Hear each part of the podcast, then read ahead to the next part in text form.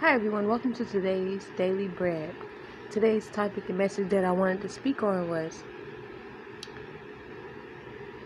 I don't want you guys to follow a ministry just based off of because I because I said their name or because I said I took them to God because I am not perfect. I make mistakes. So I want you guys to always know even when it comes to not even me, but anybody who you listen to, don't go listen to the people who they said they listen to just because they listen to them, okay? Because that's just, it could just be where I was, where God had me learn from that season. You get what I'm saying? And then also, it could be where God had me learning from that season, or it could be where I wanted myself to learn from in that season. So I'm only saying that so you have an understanding. Don't just base um, who you go listen to when it comes to prophetic words. Don't base it off of because the person who I listen to listen to that person. No, you gotta take that person to God and make sure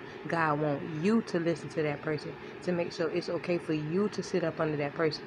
Because just how I said I'm not perfect and I make mistakes. And when I say that, I'm saying like I've I've listened to people and then I took them to God, but then I felt like God told me they were still in good standing, but it's because I wanted them to be in good standing because I allowed them in my heart and I looked up to them. You get what I'm trying to say?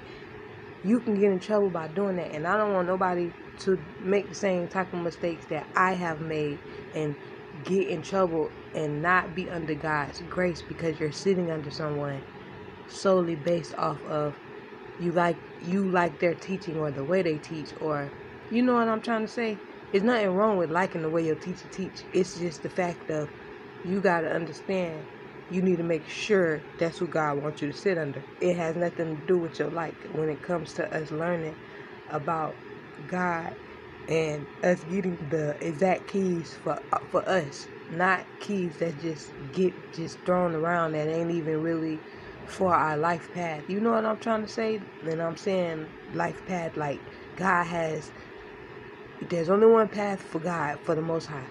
So on on on the narrow road that God has for you, there's doors that has to open for you with Pacific keys that only you will have.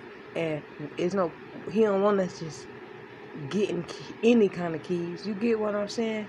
Because we gotta remember when it comes to them keys, you got you got righteous godly keys, heavenly keys, and then you gonna have you got people out there giving out satanic keys. You got people out there giving out contaminated keys. You get what I'm trying to say? So you want to make sure you're picking up righteous seeds and you're not doing it. You're not following or sitting under someone based off of someone else because someone else sits up under them. Or because you know everybody follows this one person, you feel like they gotta be of God because everybody follow them. I just want to be clear and make sure no one does that. This is the only way reason why I'm speaking on this topic because you got to be led by the Holy Spirit and not by a man or a woman because they do it. Okay? That's all I want to speak on. I love you guys. I'll be on later today and we're going to we're to do some Bible study and if a word I'll I'll bless you guys today. Until next time.